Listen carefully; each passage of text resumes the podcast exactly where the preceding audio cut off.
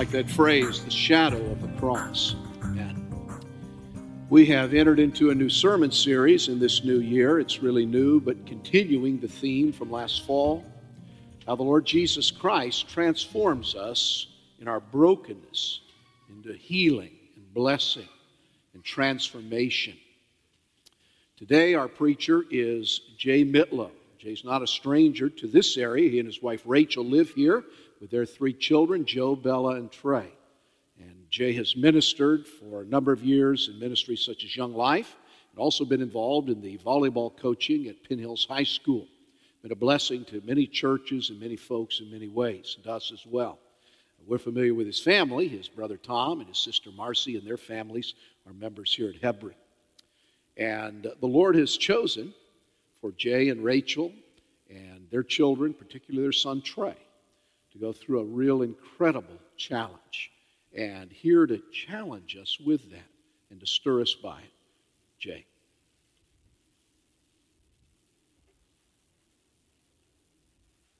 Good morning. Good morning. Is that better? There we are. Well, I want to thank you all for having me this morning. I know most of you had nothing to do with that, but uh, thanks for not leaving so far. But uh, it, it's good to be here, and I want to let you know, for those of you who already know our story, we're okay. We're all right.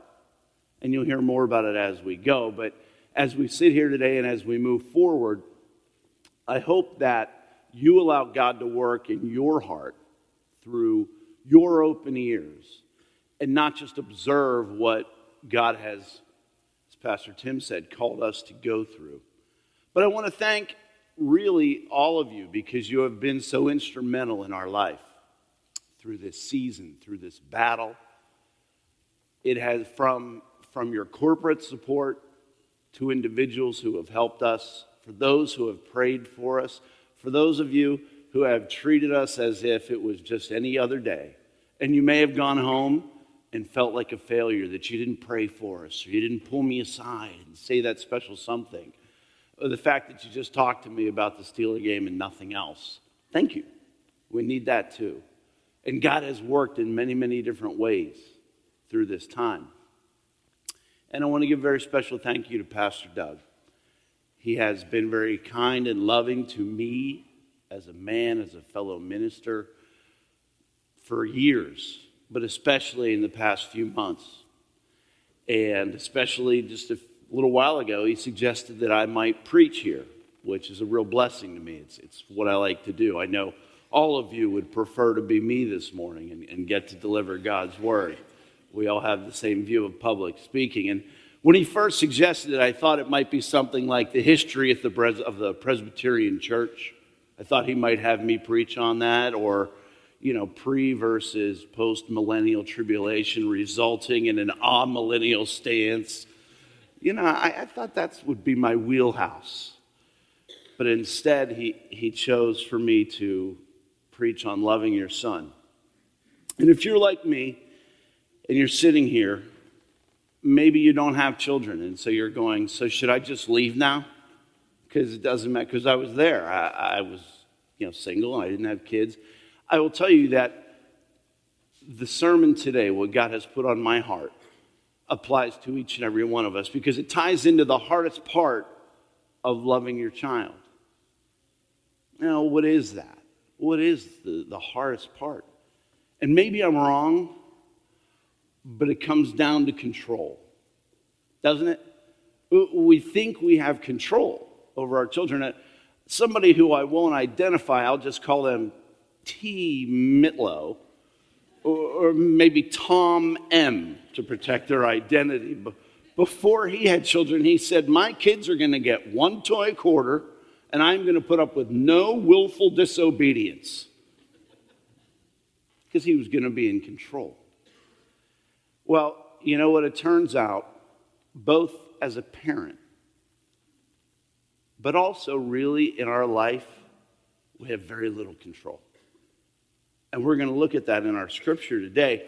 And if you get the newsletter, the e newsletter, I want you to know that I have to ask for a little bit of uh, a leeway. Doug suggested the story of the prodigal son is maybe something I would look at, and it made perfect sense. And for those of you who are theologians, theologians, you're going to sit here and say, but Jay, that's not about parenting.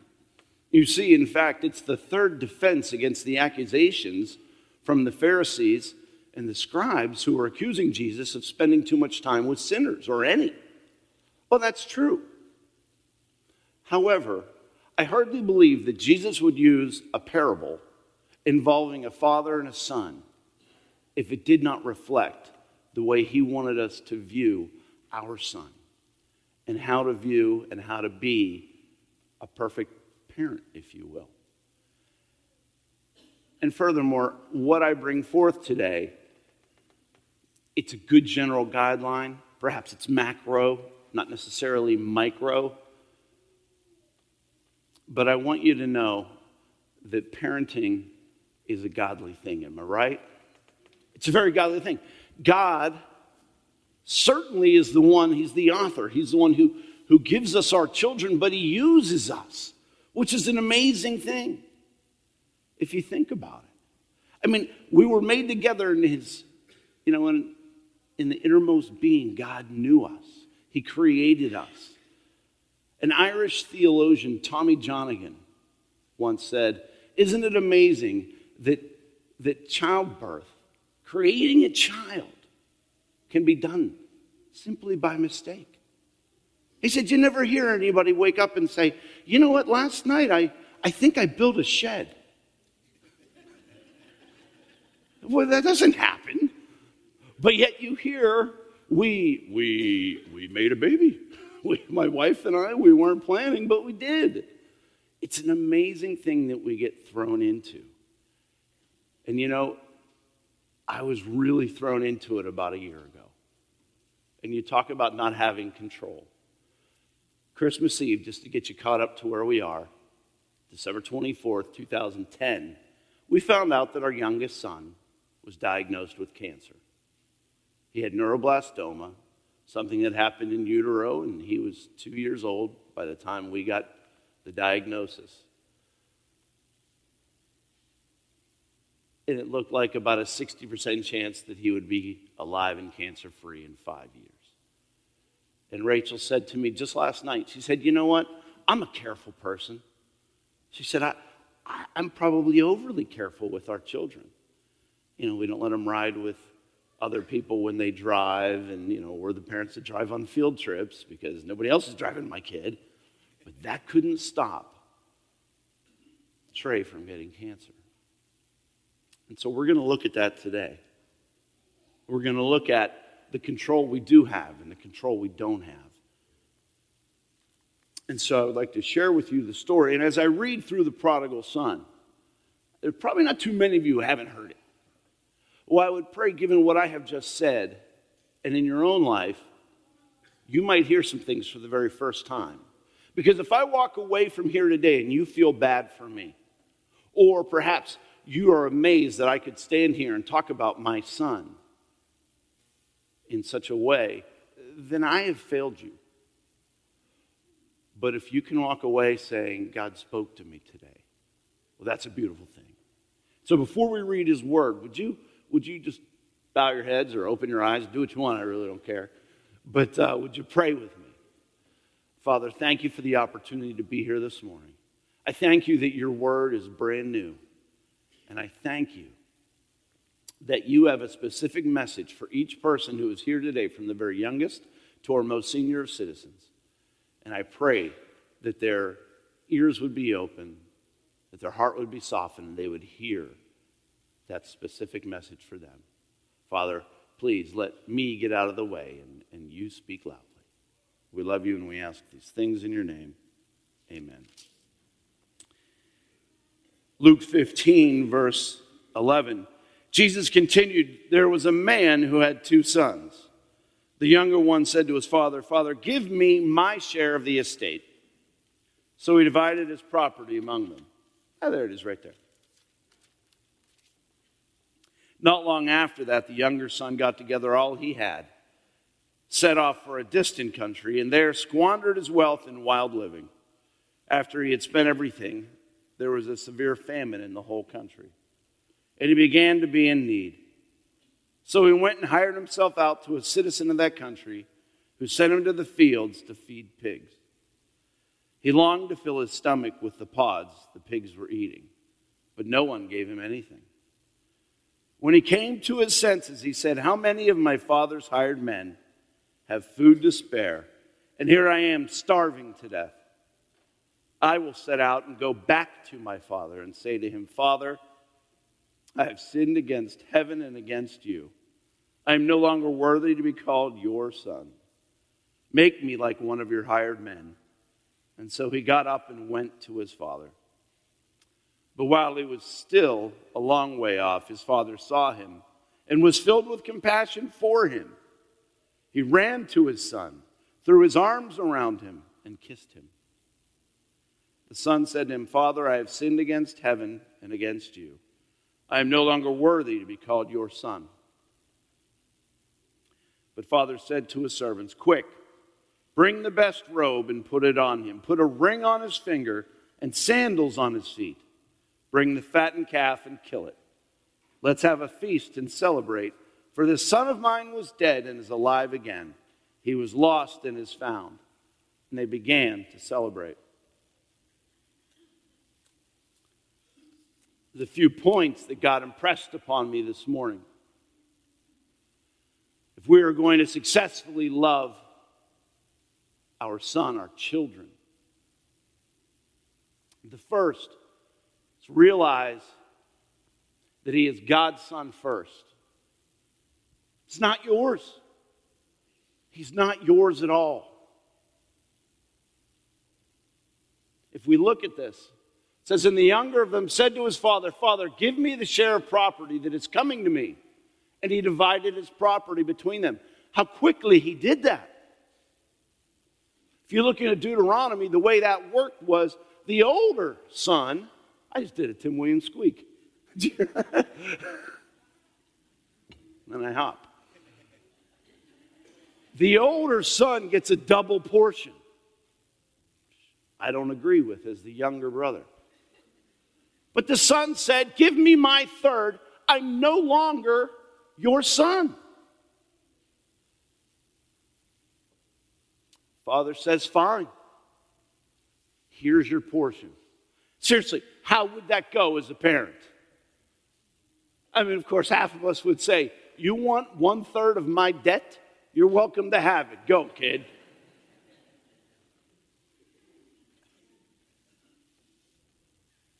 If we look at the piece earlier with Abraham and Isaac, God says, Take Isaac, take him up on the mountain, and I want you to sacrifice him, loosely speaking.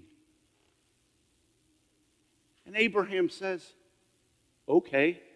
Why? Because he's God's son first.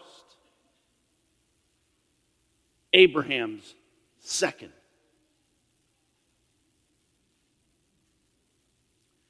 Shortly after Trey was diagnosed, the wave of everything hit us. God impressed upon me John 3:16. For God so loved the world that he gave his only begotten son. And I had to sit here and he said to me, and I'm not that guy. I don't have the big red phone to Jesus. Okay, I don't come up to you and say, "The Lord told me," because Nine times out of ten, he doesn't. I'm sure he does, I just don't hear so good. But God impressed upon me that if God so loved the world that he gave his only begotten Son, he, if he may require one of my two for his glory, who am I to say no? Who am I? We have to realize they are his first. We have to realize we are not in control and that He is. Point number two we need to realize yeah, that was number one. Well, We need to release control to Him. There it is. Control of your child back to God. Not many days later, the younger son gathered all he had and took a journey into a far country. And there he squandered his property in reckless living. What's missing from this scripture? Where's the argument? Where's the are you nuts? Where's the here's what's going to happen? You're going to go and you're going to you're going to you're going to lose all your money. Where's the long drawn out battle? Where's the fight? Where's the story about when you were a child and, and a teenager of the same age? Now, maybe it's there and Jesus just didn't tell you about it in the scripture. But once again, this radical father who has given him one third of his wealth, which, if this was a stewardship message, it's not his anyhow, but I digress. And he doesn't stop him. The first point, realizing, is sort of inner. You have to come to this understanding. Ah, it's not my kid, is it? It's God's. I have to follow that. If it's inconvenient for me, if it's hard for me, if it's tough for me, I have to do it. Step number two, there's more action involved. And in this case, a great deal of inaction. He lets him go. But if we look back to Abraham, he takes Isaac up on the mountain. He literally ties him down. You want to talk about releasing control. People have admired how Rachel and I have handled this situation. There wasn't a whole lot else we could do. Some of you have dealt with much more difficult situations to a degree than we have because you've had choices. You've had to decide you can't stay here anymore. You've had to say things like, I can't help you anymore.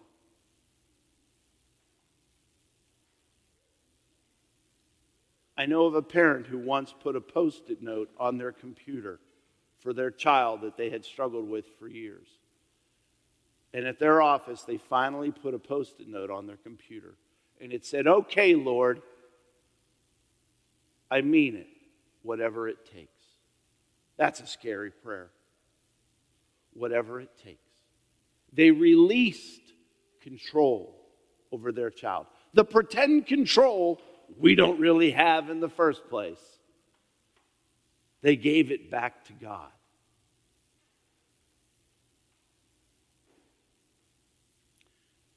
When it comes down to our situation in my family, I would love to tell you that God is going to heal Trey. I would love to tell you that as I stand here right now, I know there are over 10,000 people praying for him. That's conservatively from the Philippines to in this very room, all around the world. And I can name it and I can claim it I wish I had the faith of the centurion who says, God, if you say it, it'll be done. But I have much more of a Shadrach faith who says, My God is capable of anything. And if he chooses, he will save me. But even if he does not, I will still praise him. I will still follow him. I have a Shadrach faith. God can heal Trey, but he may not when I say that God gave me John 3:16 very early on, another thought crept into my mind, and it was Trey not making it may bring more glory to him than if he does. And I had to struggle with that. I had to ask, is that, is that God preparing me? Or, or is that Satan discouraging me? You know what I had to do? I had to release control. I had to say, God, you're going to do what you're going to do. We pray, we cover the bases. I take my steps. You, as a parent, if you're going to love your child, you've got to do all you can do. And you've got to pray, is this the right thing? But when it comes down to it, he is in control. Why? Because he's his first. Point number three rely on the Holy Spirit to convict and or to return the child to you. But when he came to himself, he said, How many of my father's hired servants have more than enough bread, but I perish here with hunger? I will arise and go to my father and say to him, Father, I have sinned against heaven and before you. I'm no longer worthy to be called your son. Treat me as one of your hired servants. And he arose and came to his father. How many of you have longed to hear that from a son or a daughter? Father, I have sinned against you and against mommy. Allow me to cut the grass, please. I don't know why they became British.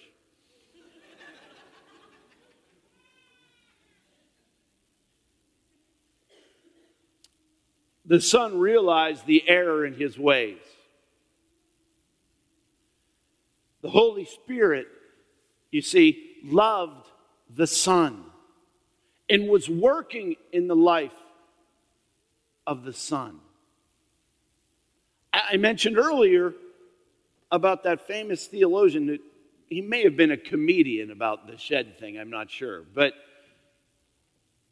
God uses us but He created the child, He loves the child, and He's working in the life of the child. You have to be able to trust that. Why do we take control back? Thank you for creating this child. I don't take care of him, God. But then again, don't we do that, single folks, people without children, in our own life? We say that we came to know Christ, that it was a gift, not of our own works but the free gift of God, grace. But then we begin to live our life as if it's all about us. We keep our spiritual scorecard. Ah, oh, I didn't sin too bad today, did all right, sanctified, coming closer, coming closer. We do the same thing as a parent. What a precious gift of God. I'll take it from here, Lord. Again, where's the lecture? Where's the email? You can come home anytime you want. I have your bed still made for you. How's the pig slop, boy? What I tell you? The Holy Spirit is working. Trust that. When Abraham was ready to slay his own son, what did God do but provide, provide a ram? Tim mentioned that I've been in youth ministry, I got a phone call from a mom. Had been a heroin addict. And praise God, she had come to know Christ. And she said, You've got to fix my daughter. She's going down the same path. She's dabbling with drinking, and drinking leads to drugs. And she's going to be just like me. And I said, Ma'am, we talked for a while. I said, the same God that loved you and took 54 years of talking to you loves your daughter. You can't fix her in one day. You can try, but you're going to have a whole new battle on your hands. I said, the same Holy Spirit that worked in your heart will work in hers. Lastly, there's time to rejoice. Rejoice and relax if your child returns. And if they don't, go back to step one. But while he was still a long way off, his father saw him and was filled with compassion for him. He ran to his son, threw his arms around him, and kissed him. And as it goes on, there's a huge celebration. You know what's missing from this? The I told you so speech.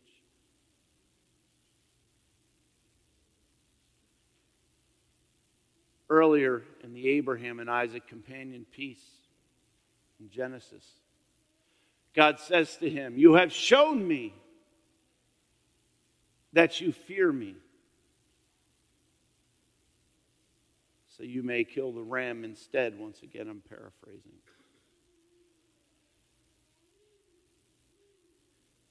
You can rejoice.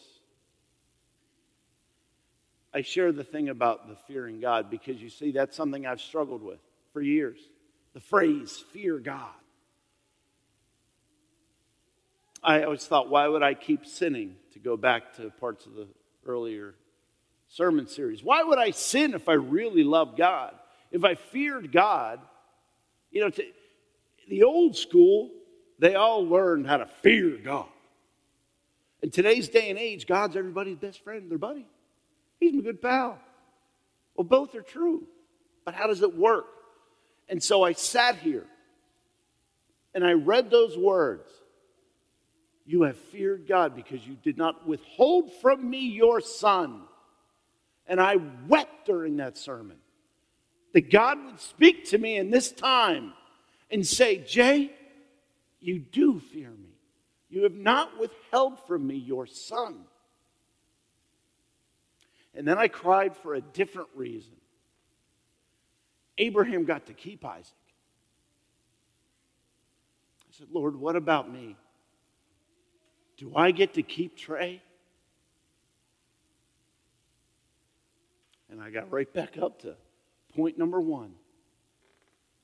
He's God's, he's not mine. And the answer is I don't know. Now, we've been told recently the care that we're seeking is now quantitative life, quality of life, not necessarily the cure for Trey. There is no medical cure for him at this point.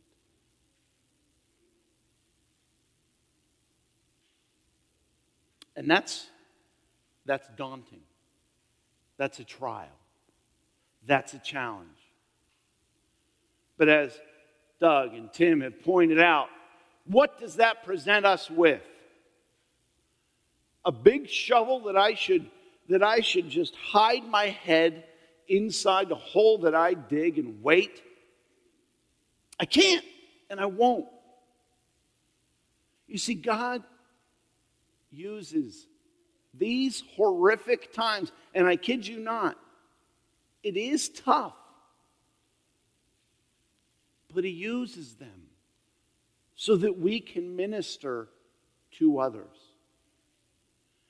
It has been amazing what God has done in this past year. My sister Marcy said to me, Jay, I've stopped telling you. I hope you know that God is using Trey and using you and Rachel and the kids in great and mighty ways. She goes, I just stopped telling you the stories. I get stopped in the grocery store, stopped in the hospital, stopped here. I want you to know that God has done this and God has done that and God has done so many great things. Why? Because we have been open and vulnerable about our journey. I'm not glib as I share this story. I'm not in denial. We're well aware of what is ahead of us. But God is and will use it for His glory.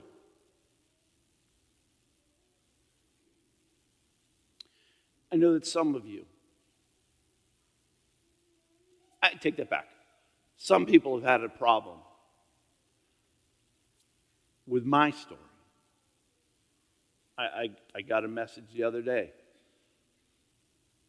Jay, I don't know what I want, what you can do with this. But my father's very angry at God. That he would allow, this loving God would allow your son to go through this. And he has lost his faith over it. I don't know what, what to do. And I've had more than one person, and, and if you bought me a copy, thanks, I'm good, say to me, You should read Why Do Bad Things Happen to Good People? I've often thought of hitting them with that book and then saying, Why did that happen?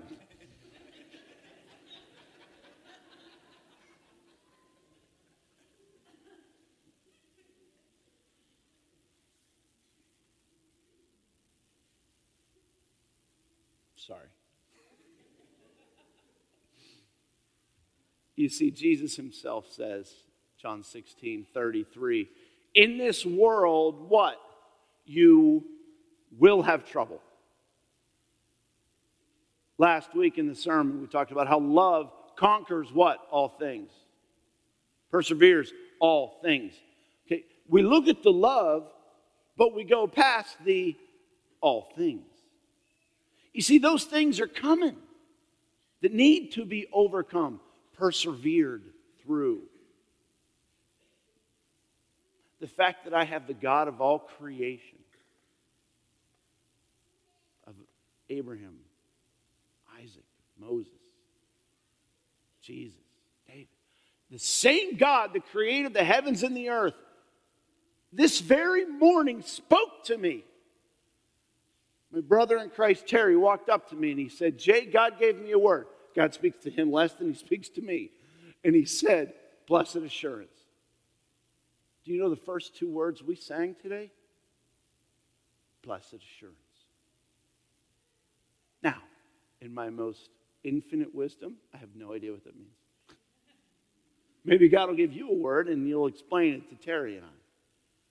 But the God of all creation is whispering in my ear through this tough time with my child, the one that God has given to me.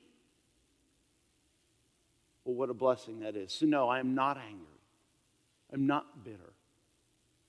And I hope you aren't either. I hope you are seeking Him.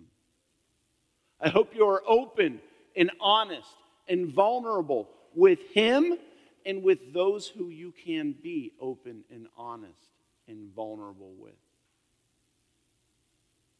I hope that you can give him control of your loved ones, that you can realize they're his, not yours. My prayer is that you will release them to him and give up that tight bound you have over top of them and allow God to love them through you. Trust that He's working in their life. He is. They may not be responding, they may not come home. I may not get to keep Trey. But you see, the control runs deep. It's not up to me. I'm not the author and perfecter of my faith, He is. So often I hear people say, everything's okay as long as my kids are healthy. Oh, so then what? Now you're really angry? You get no choices. My prayer is that you can do those things.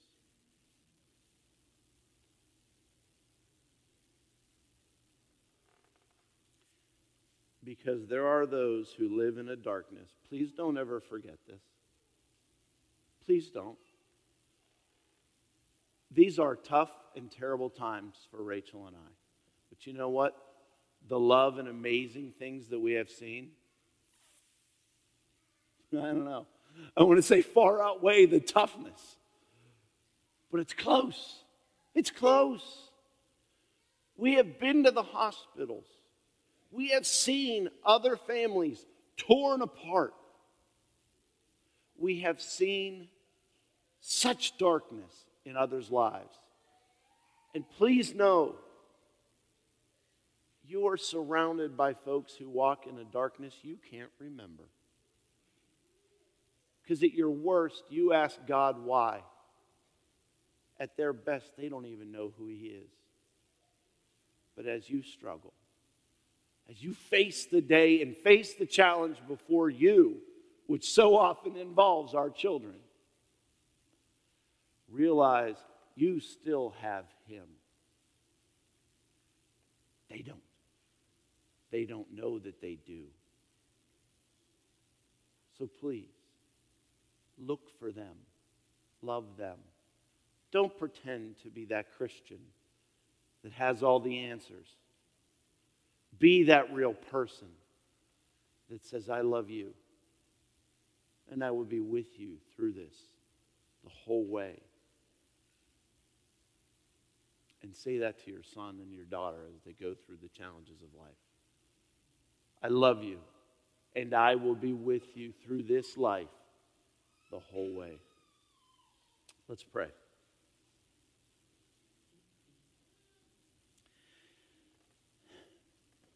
Father, I thank you that you have been here this morning. I thank you that you are within the hearts and the souls of so many of these people. That you have called them into a relationship with you, that you are their Father. And that at some point in time, they stood before you and said, I give you control of my life. I thank you that you have worked in their life in a great and mighty way. And that you have put into their life others that they are responsible for, that they are in charge of, or they are assisting. And I do pray that they have been brought to a point where they realize they can't, but you can. And I know that is a battle, and I know that is a challenge. But I thank you that you don't stop helping, you don't stop teaching, and we all know you do not stop loving. And so, Father, for those who are hurting and are crushed here today, would you please let them know that you're holding them ever so gently in the palms of your hands? Let them know that there's loved ones around them they can trust, no matter how many times they have been hurt.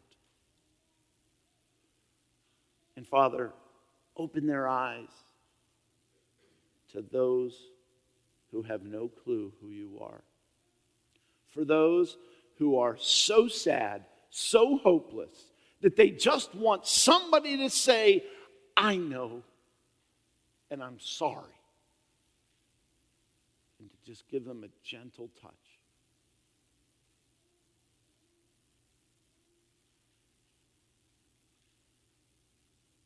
And Lord, if any of those people are here today that don't know you as Lord and Savior, I pray that you would work in their heart, give them the courage and the strength to give up control of their very life and to give it to you. Father, we love you, we praise you.